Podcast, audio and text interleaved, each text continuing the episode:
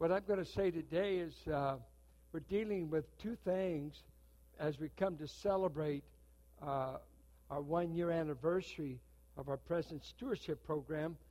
I wanted to speak to you about serving and also speak to you about giving.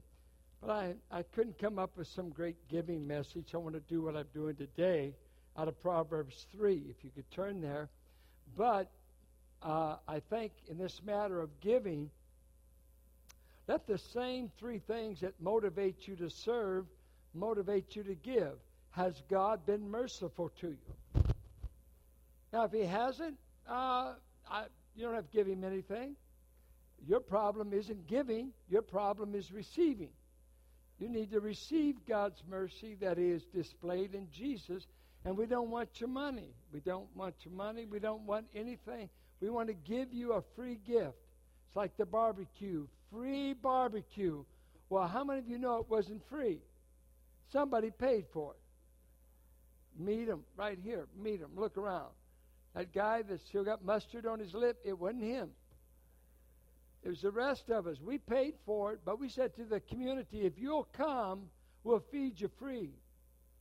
It's just what God says in salvation. If you'll come, I'll give you a feast free, but you got to come. So mercy is the reason I serve, and it's really the reason I give. Second reason is the mind of God. God so loved that he kept everything he had. No, no, no. God so loved that he gave. Someone says you can uh, give without love, but you can never love without giving. Love, God's kind of love, always moves you to give. So when you've got God's mindset, uh, you'll want to be you want to imitate Him. Then God's gifts, as we looked last week, the gifts of the Spirit, and God's gifts not only spiritual gifts but prosperity, uh, all that we possess. Uh, he's been good to us. He's been very good to us. Give back as a thank you offering to Him. Then I want us to go to Proverbs of all places the Lord would lead me uh, and I want to see four imperatives, and giving is one of them, but he gives four imperatives for a young man to have a rich life that God planned. The best of lives, the best way you can live is to live the kind of life he tells you in Proverbs 3, and it's under the uh, teaching of a father to a son. But you must know the teaching being passed on is God the Father teaching his sons, and he tells you four things.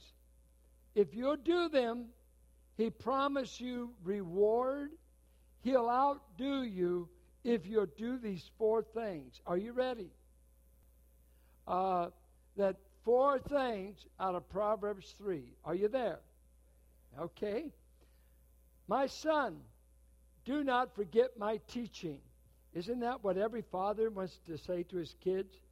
Don't forget what I'm telling you, but let your heart keep my commandments. Well, if I do your commandments, what will it get me? Well, you might live long.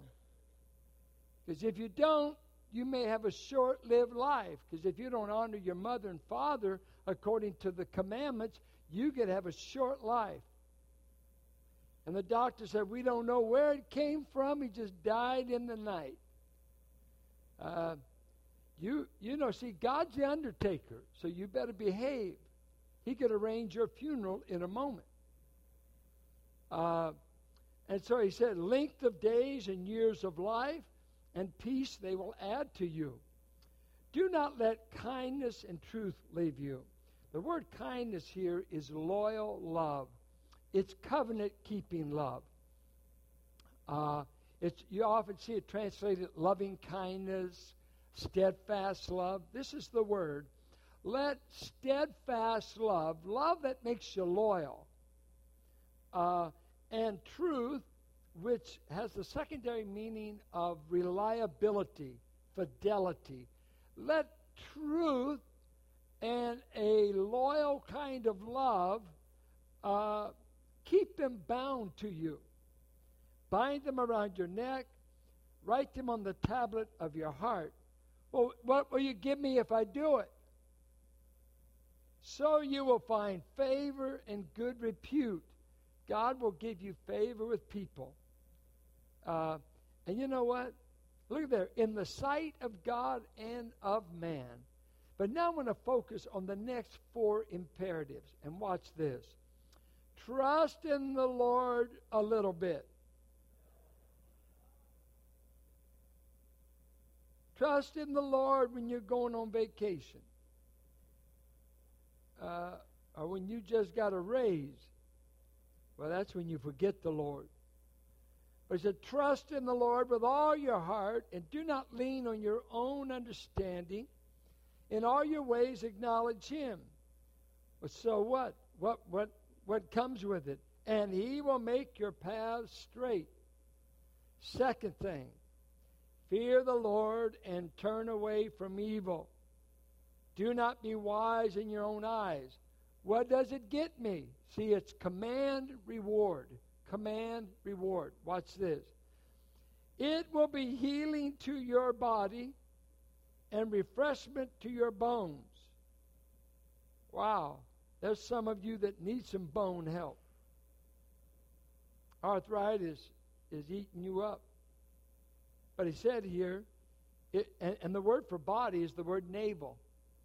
And, and it was talking at the beginning in the embryo, from the core of your being, from the navel to the outward frame of your body, the bones, I will do a healing work in you. That is some remarkable promise. Is it in your Bible?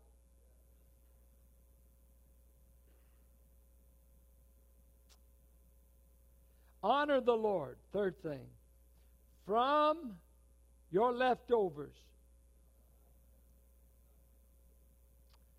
Only when you're broke. I'll give, Lord, when I'm broke, but the company's making too much money to keep giving you first fruit.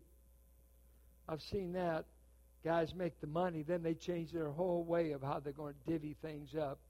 You, you greedy thief. uh, honor the Lord from your wealth and from the first of all your produce. Remember, this is an agricultural culture. So your barns will be filled with plenty, and your vats will overflow with new wine. You mean to tell me if I give to you, Lord, and if I give to you first, you said you will make me have more than I've ever had before because you're going to fill my barns and make my vats run over? I believe that's what he said. Now, some people turn this into a prosperity gospel, which just says, if I give God 10, I expect a 100. If, if I'm driving a Ford, I ought to drive a Cadillac. You know, they, they warped it by motive. That they're just uh, paying God to get something back. But what's tricky is the principle is when you give to God, He always outgives you in return, and we don't want to warp it and make a prosperity gospel. Has nothing to do with the gospel. It's just God's word. If you give to me, I'll see to it that I return it more than you keep up with. That's what he said. Now, if he's a liar, just scratch that out of your Bible. Caught God in another lie. My son, do not reject the discipline of the Lord or loathe his reproof. For whom the Lord loves, he reproves, even as a father corrects the son in whom he delights. Well, let's look at it. Trust in the Lord, and I'll bless you. Fear the Lord, and I'll bless you. Honor the Lord, and I'll bless you. Don't despise the training of the Lord, and I will teach you, and I will bless you. Four commands, four promise rewards. The command trust in the Lord with all your heart. It's a remarkable word, the word here for trust. It meant this way. Uh, Brown Driver and Briggs Hebrew lexicon, it's meant this way. Face to the floor. That's the word picture. You're trusting God. Do whatever you want. And it's that graphic. Trust in the Lord. And um, it has the idea that I will rely on you more than any person, thing. I'm at your mercy. I'm laying here. I'm prostrate before you. I'm counting on you. It was used of trusting wrong things, like a horse, armies, trusting in Jeremiah, wealth, trusting in human wisdom, trusting in human strength. We all make our alliances. And Israel, when you read Kings and Chronicles, when those kings would get under pressure, they would go make an alliance with a foreign power. They wanted protection. They'd run down to Egypt. They'd run up to Assyria. They'd make an alliance with the Edomites, the Moabites, uh, neighbors that hated the God of Israel. But when the king was scared, you got to make an alliance. And so Solomon, what he do? Started marrying all these different women. And it wasn't because he liked to kiss that much. He was making alliances. He's for me. with all these men that could attack you. If I marry one of their daughters, they won't ever attack. Because we'll have children, and he wouldn't want to attack his grandchildren. And so they would run and build their alliances, just like us. When things are tough, we want to run to all kinds of uh, things for security, for uh, in danger. Where do you run? God said, trust in the Lord. And when he said, with all your heart, the heart is used of like, if we use it this way, the heart of the seed. But when you say the heart of the seed, you don't think of a pump. And we're talking about your heart in the Bible. We're not talking about the pump. You get an artificial heart and you say, Well, I gave my heart to Jesus. Which one? The one they took out or the one they put in? No, heart in Scripture is the center and the core of your being. It's the center where you choose, feel, and think. And so when you love God with all your heart, it means with all my intellect, all my emotions, all that I know, I love the God with all my heart, mind, soul, and body. That's with all your heart. Because what happens, our hearts get, get divided. Uh, you'll, um, eh, for instance, have you ever done this? Have you ever made a decision that your mind said it wasn't the best one, but it felt so good to do it, you did it anyway? So who who made you make this split decision? Your emotions. You followed emotion, a tactile. It felt good. Uh, it looked good on me. Uh, you you followed that, but in your mind you knew I can't afford it. Uh, I shouldn't be going with this gal, this guy. So you cross all kinds of uh, boundaries, uh, saying uh, it's going to get better how can it be wrong when it feels so good? Do you know what I'm talking about? Don't be a hypocrite in church. You do know what I'm talking about. And it says, Trust in the Lord with all your heart, acknowledge Him in all your ways. And the word acknowledge here means experience God in all of your life by trusting and obeying. You only experience God when you're trusting God and when you're obeying God. You have all this cognitive knowledge, facts. You can win the Bible quiz contest and not know God. The people who know God are the people who say, I rely on this God. I obey this God when I don't feel like it, when I do feel like it. I am laying down before Him. I'm, I'm spread out before Him. I am counting on you to come through. And pretty soon you start running around some folks that say, I know Him. What do you mean you know Him? You've just read another book on Him? No, I took Him at His word. I did it the way He said.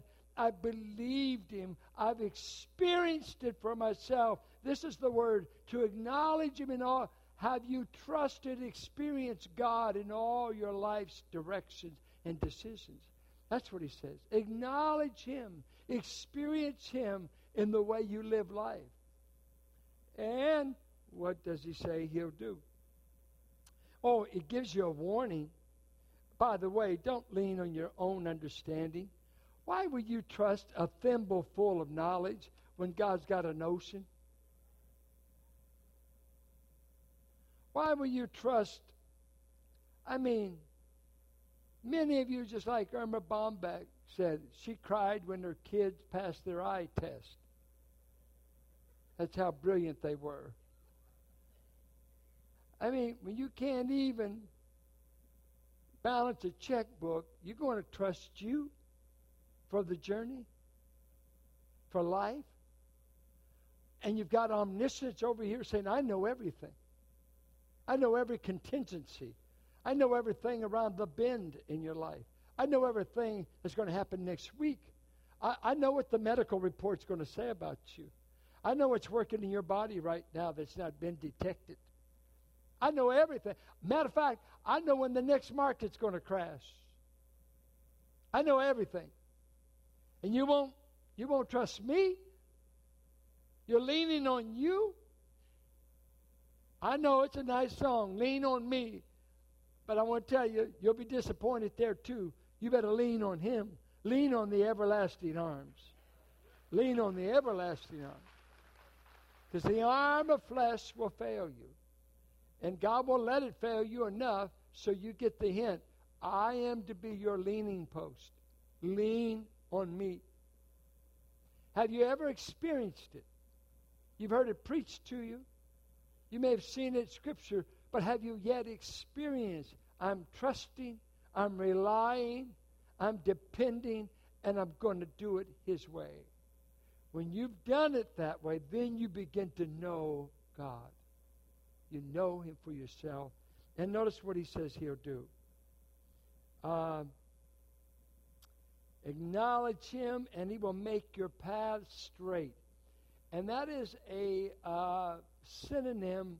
I'll make your way, it's used two ways either smooth, I'll remove the obstacles, or successful.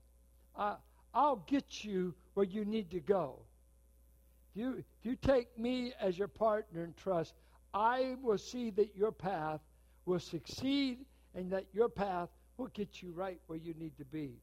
Second thing you need to do is fear the Lord.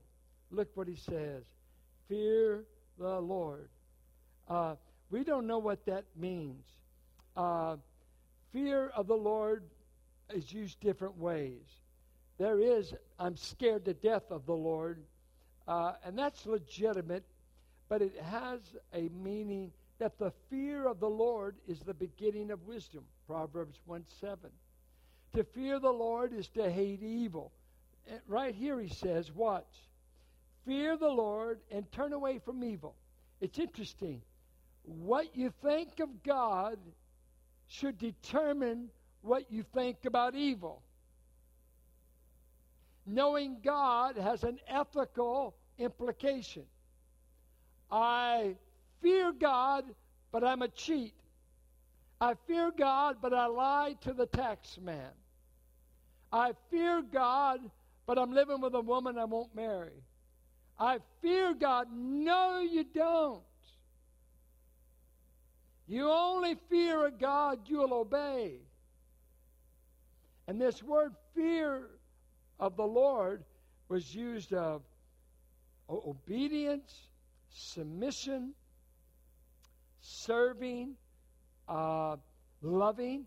It was a synonym. It was used so many times. The fear of the Lord was equal to love, and it means to revere Him in such a way you treat Him with holy reverence.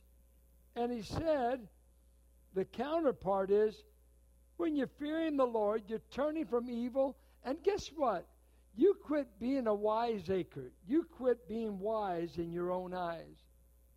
Look at Proverbs 28.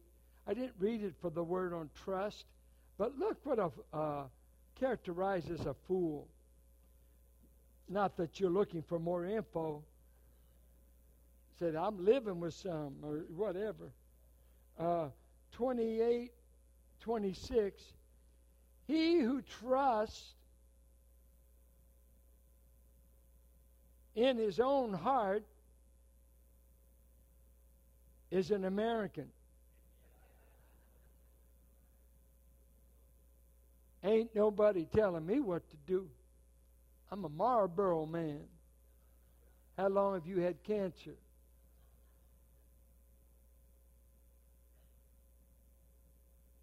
I trust what I can do with these two hands and now this.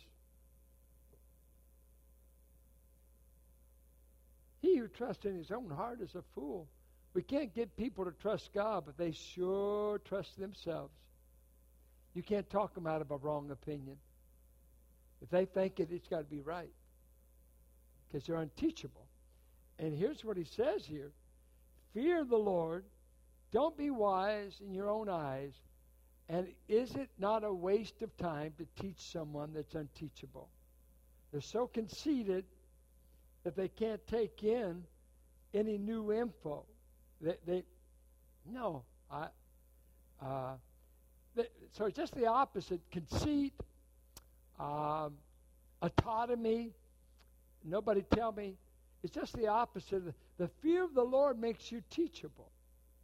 And then he said, here's the reward of it. And it's very strange. Look at this. It will be healing to your body and refreshment to your bones. Isn't that interesting? The danger is don't be wise in your own eyes. Fear the Lord, and here's the reward. The God will psychosomatically heal you. Psychosomatic is made of two words psycho, thinking of the mental part of you. Somatic is the Greek word soma for body. So it's mind, body, the relation.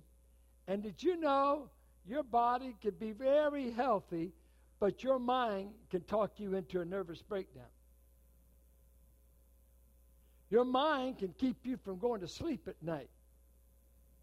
Did you realize if we could just get a pharmaceutical just to give us the income off of two hours out of one day in which they sell tranquilizers, sleep aids, anxiety medicine, Valium, uh, what else am I taking? Let's see.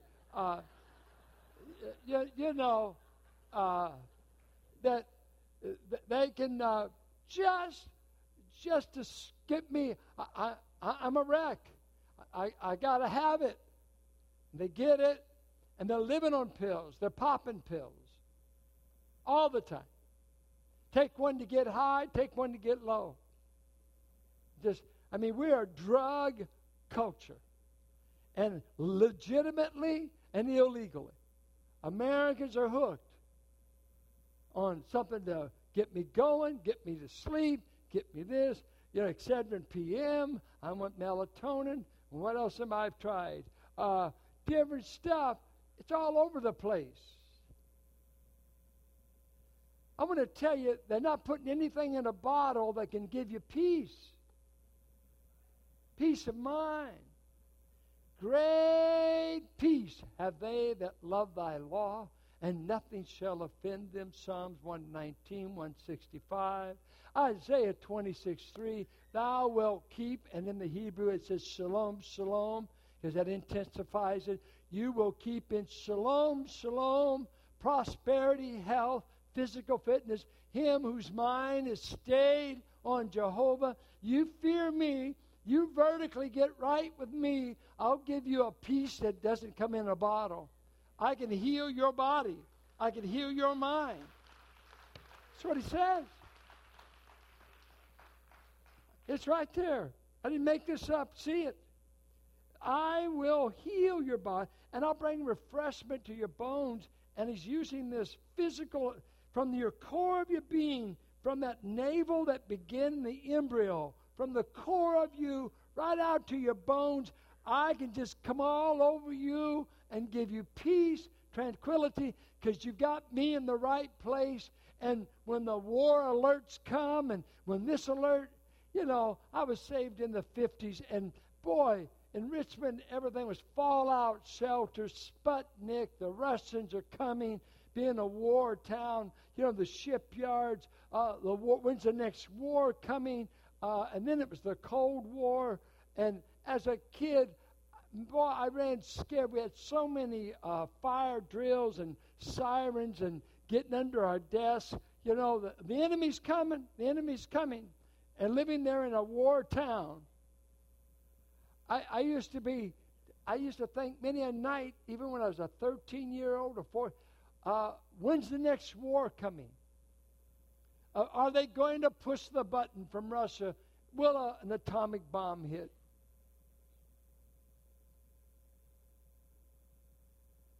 It seems kind of silly to you.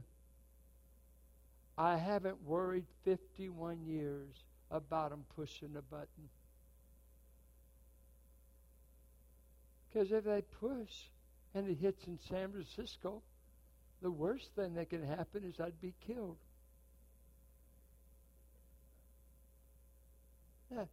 After you've killed me, what you going to do?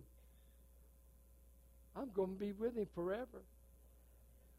And saying, don't, for 51 years, don't be trying to steal my peace. God's been tranquilizing me for 51 years. Says, You've got me, don't you?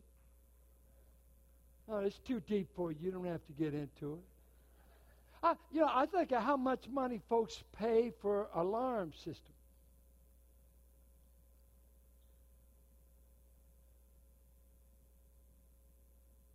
My dad used to say he'd just soon have Psalms 4:8 and a double barrel shotgun and a bulldog.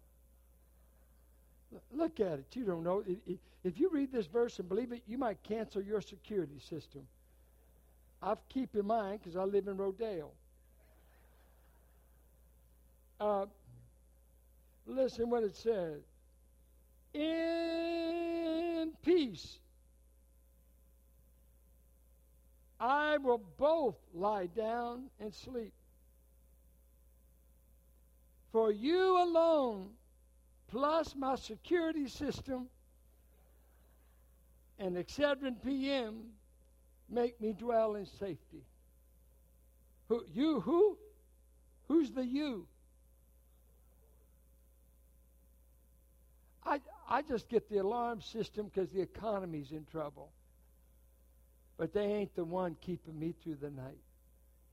Because if the thief wants you in, he'll get in. Oh, you got a gun?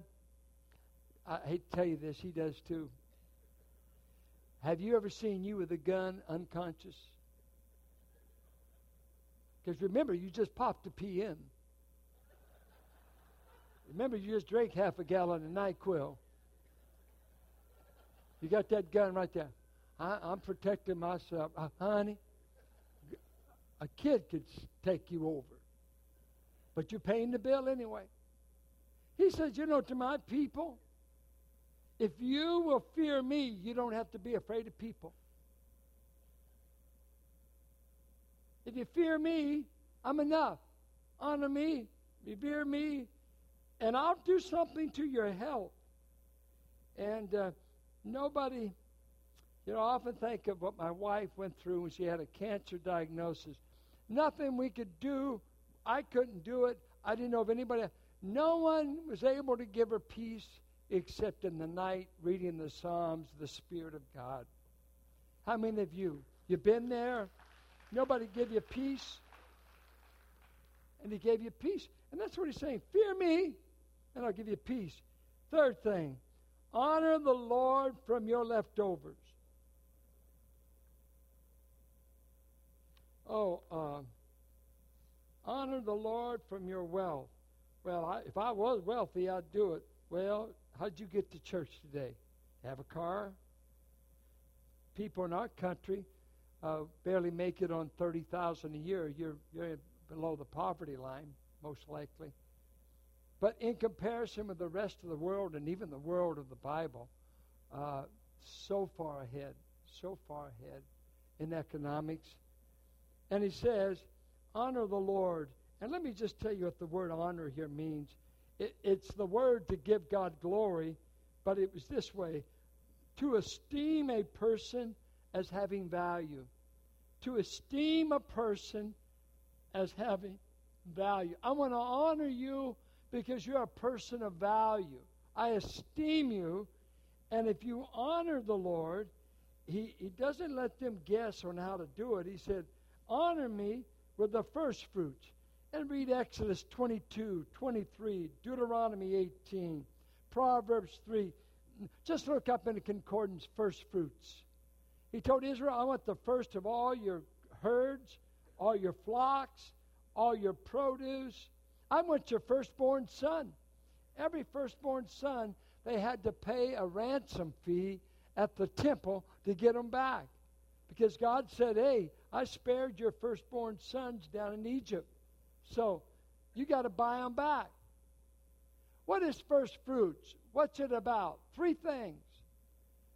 God says, I want the first because I want you to treat me like I'm first. That's not too hard, is it? I want to be first. I want to be first in your life. First in gratitude. First in who you want to honor. No, no other, um, no other rivals. Me first. God. And so I said, first fruits as I come first. Two, give me the best. And he qualifies that in Exodus the best of your crops. Well, how do you raise a crop?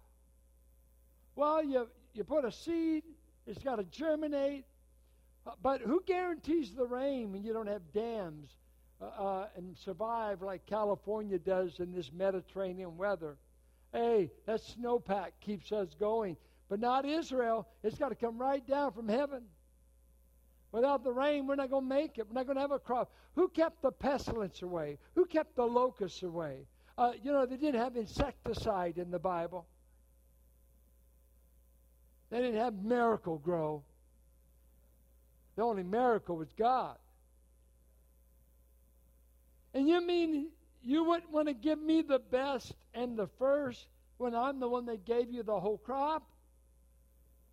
I am just amazed at how long it's taken some believers to practice this. And you know why it is? Uh, they're not knowing God. They're not experiencing God. They just got a dab of religion, and they come down and they tip, but they don't do. You're not doing what God said. Uh, you just grab it in there and throw it in two bucks. That is an insult. Why don't you figure out what the first fruit is? I think it, it for us it's simple. I think it'd be the first money you dispense for the month. Is that real hard on you? It's just whatever I get this paycheck, the first part of it, and God took the guesswork out for Israel. He said, start with 10%. And we got all this rationalization why we go less, we do that. If you don't like 10%, do 11. Grace is always more than law. The law said 10. Why don't you jump it to 11? Some of you ought to be given 15. You've got that kind of wealth. Uh, you got more money left than you ever realized. And, and you, some of you have never raised the percentage or the amount for years. Because you're, you're not thinking about honoring God. You're just thinking, get him off my back. I don't want to be bugged. Or I need a good tax write off. What a big motivation. I wouldn't do it if it weren't for taxes. Well, you you may get a tax break, but you haven't honored the Lord. God's not even in it. If, if, it's a strain to you, keep it. Don't, don't do it. You know, I, I, had a little experience. It, it's very incidental, but I last week, since I still am in the child rearing years, with a great grandson. Four years old, sharp as a tack, and, and is already a CEO in his mind. We just work for him. Uh, strong personality, and uh, the typical single parent thing. Single parents don't know They're usually so inconsistent on discipline. They want them as their friend, and yet they got to be the bad cop and good cop. Makes it good if you have a husband and wife. Us men, you're usually the bad cop. The mama's the good cop. And we got to, boom, hit him.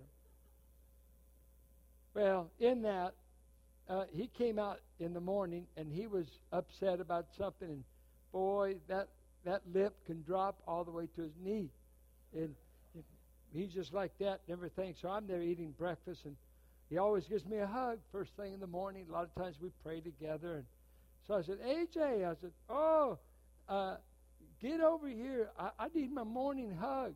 He said, like that, like that. And so, being the kind, merciful uh, grandfather that I am, I said, I'm giving you five. You get over here. If you don't do it, I'm, I'm give you a spanking. And it was like that. And so it came down. He was in no mood. And so uh, I was going to have to spank him. And then it just hit me. And I told him, I said, Oh, no, no, no, AJ, Grandpa's wrong. I will never force you to hug me. That's not right. If it's not in your heart, Grandpa doesn't want it. I'll always hug you, but you don't have to hug me. It was only when I withheld breakfast that I got a hug. But you see, forced love is no love. God's not a cosmic rapist. He, he can come down and strip you of everything you've got. He didn't want to do that. That's not, that's not honoring him. He's got the muscle. He'd take everything you've got, right? There's not anything you've got he really needs. He, he's been running the universe a long time without us. And I repented. I said, No, no, AJ, it is not right to want to threaten you for a non affection. You're in a bad way. You and mom have had it out, and grandpa's wrong. You just hear me. I'm wrong. I'll never do that to you again. And I think of God and giving. Giving could be just one of those sensitive nerves in your church life unless you love the God I'm asking you to give to. If you don't love him, boy, this would really be saying, why are you asking me to give something to someone I don't love? And so he's saying to this young man, I'm assuming you're trusting this God. You're fearing this God. This is the God that's made your path straight and smooth. This is the God giving you all the uh, psychological, physical healing and strength you've got. Uh, this is the God that promises if you give to me, I'll make your barns run over, I'll make your vats run over. I'm not asking you to give yourself into poverty. I'll give you back more than you'll ever be able to contain. I just want you to honor me. Why don't you give to me? Giving's about loving and honoring God. It's not about us being able to browbeat you and to write out an envelope. Keep it. I've seen people, oh, I tithe. I pay those tithes. I've been around people like that. But I never heard them say, I love this God. Are you trying to buy some insurance? God would rather you say, I love you, Lord. This isn't much, but this is the first fruit. This is the best I can give, and I'm giving it as a thank you offering. And that's what you've been doing the last year because we've come in the last few years out of great financial crises. We were in red ink, deep, over a quarter of a million. Our deacons and elders led you all gave a first fruit offering one Sunday morning. And uh, in that offering, I forget, before it was all over, around $300,000 came in. But you people rallied this past year. We paid off a third of our commitments. You've also, 80 of you signed up to start helping us to be weekly givers. So our general fund. So I dread a holiday like this because our general fund giving takes a big hit uh, unless God moves someone to help us. Uh, we need $45,000 a week just to clear budget. That's just for general fund. Uh, then we've got an agape fund. Then we support missionaries. Uh, then we've got a building we're paying. We owe 4.4 million on a building that I don't want to pay on it forever. Uh, I, I'm not in love with buildings. They're nice. But there's other ministries I'd like to do besides buying the banker another car. The interest they're going to make, we could take that money and channel it into so much more ministry. But it take a miracle. And our name of our campaign is It's Mission Possible, because when God's your partner, nothing's impossible. See? And we're looking to God, you provide. Well, let's go to the fourth thing, then we'll let you go out and boogie for the holiday.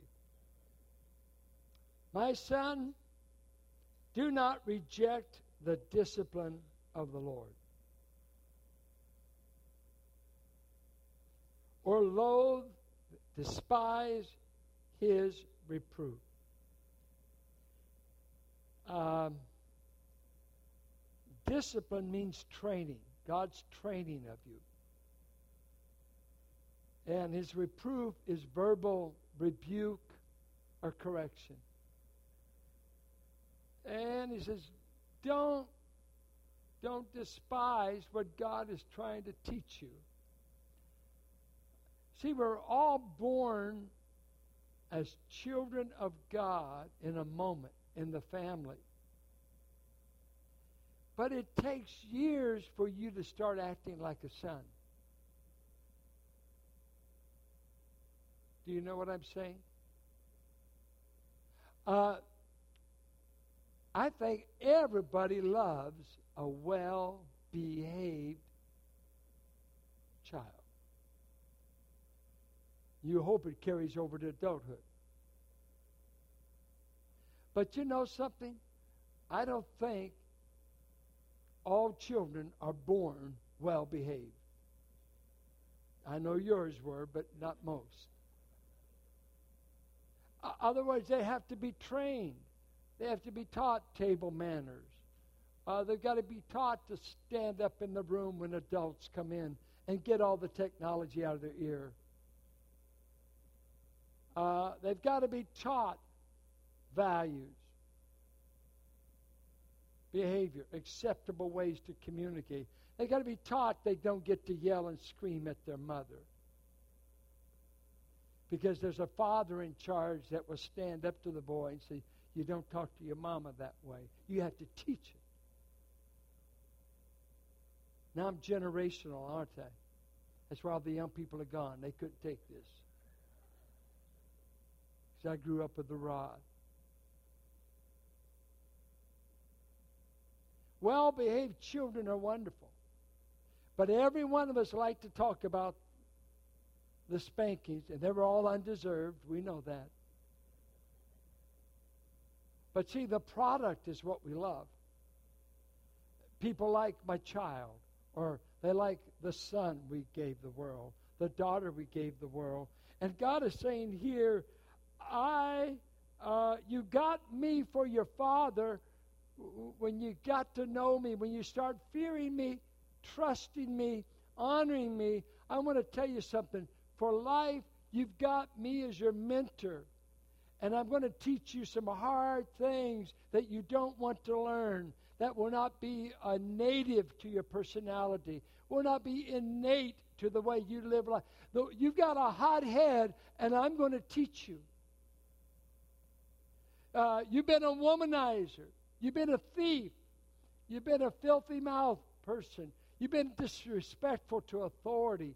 You've been, uh, you got all this stuff that came into my family when you were born again. And guess who's going to mentor you and teach you? And I'm going to leave my handprints all over your life. Because I want to teach you how sons act. And some days you're going to you're going to just try to throw it off. You don't love me, God. Uh, you don't love me, and I hate you.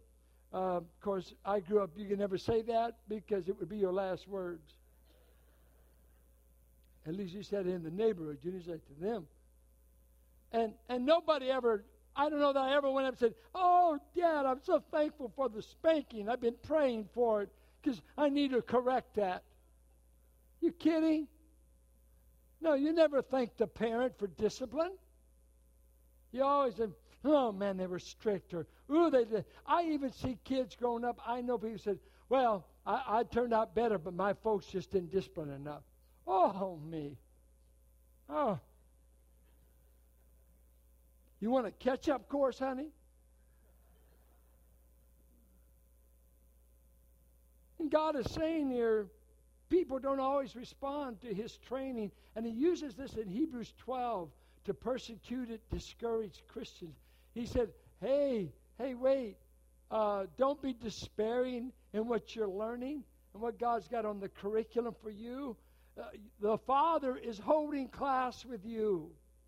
You've got a Father when you when you know God, not a passive, not an abusive Father, and not a big club God. Remember, this God it cost him his son to even make you his child. So never accuse him of being child abuse. No, he steps in there, and he wants you to know, uh, by the way, I love everybody that I reprove, I verbally correct. And as a father corrects a son whom he delights, that's why I correct you. So I want to ask you this uh, What has God taught you? Let's just apply it to our giving emphasis. Uh, has God uh, taught you to trust Him about giving? Are you still rationalizing that's the church doctrine and not the Bible doctrine? Yeah, unless you hear it from God, you won't ever do it. But you, you're going to miss out because the rewards won't be yours either. If you don't buy the obedience, you won't buy the rewards. You won't get it. You just won't. He'll let you stay miserable. I've never known a happy, stingy Christian. And if you're miserable, half your problems you're stingy. Because God loves a cheerful giver. Amen?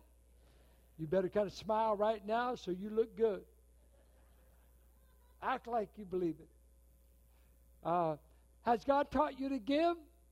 How many of you, when you started out, you know but stingy, uh, holding on to it, eh, eh, me, me, me, and He, He is the one that's tenderly taught you why don't you honor me? Two, uh, have you learned to trust Him, just to rely on Him?